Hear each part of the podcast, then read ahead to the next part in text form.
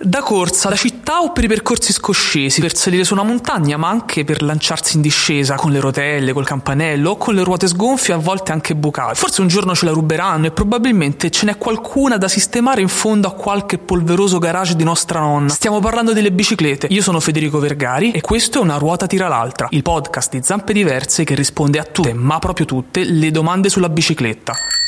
Una ruota tira l'altra. Spiegami un po'. Una ruota tira l'altra. Forte. Una ruota tira l'altra. Ma davvero? Una ruota tira l'altra. Ma perché? Una ruota tira l'altra. Ma quando? Una ruota tira l'altra. Dai. Una ruota tira l'altra. Fede. Una ruota tira l'altra. Come si organizza il Giro d'Italia?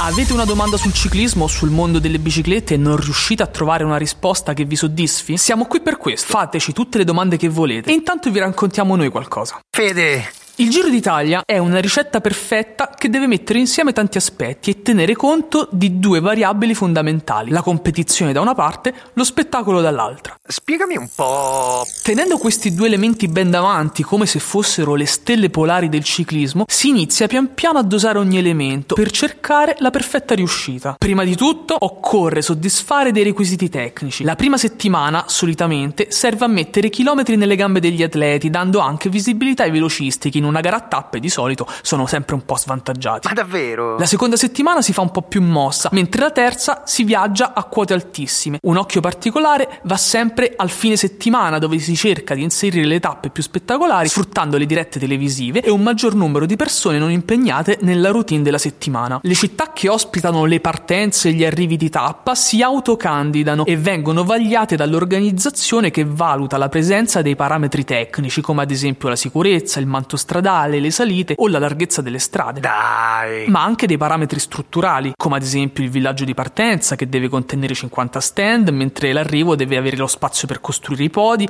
o i parcheggi per i pullman, o addirittura per costruire una sala stampa che spesso viene ospitata dalle scuole. E questi sono solo degli esempi per farvi capire che non è soltanto una questione di percorso.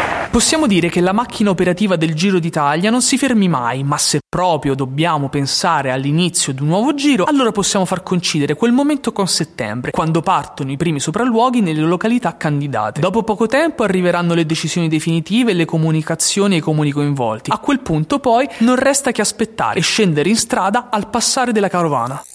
E con questo per oggi chiudiamo qui. Ci sentiamo però tra qualche ora con una nuova puntata di Una ruota tira l'altra.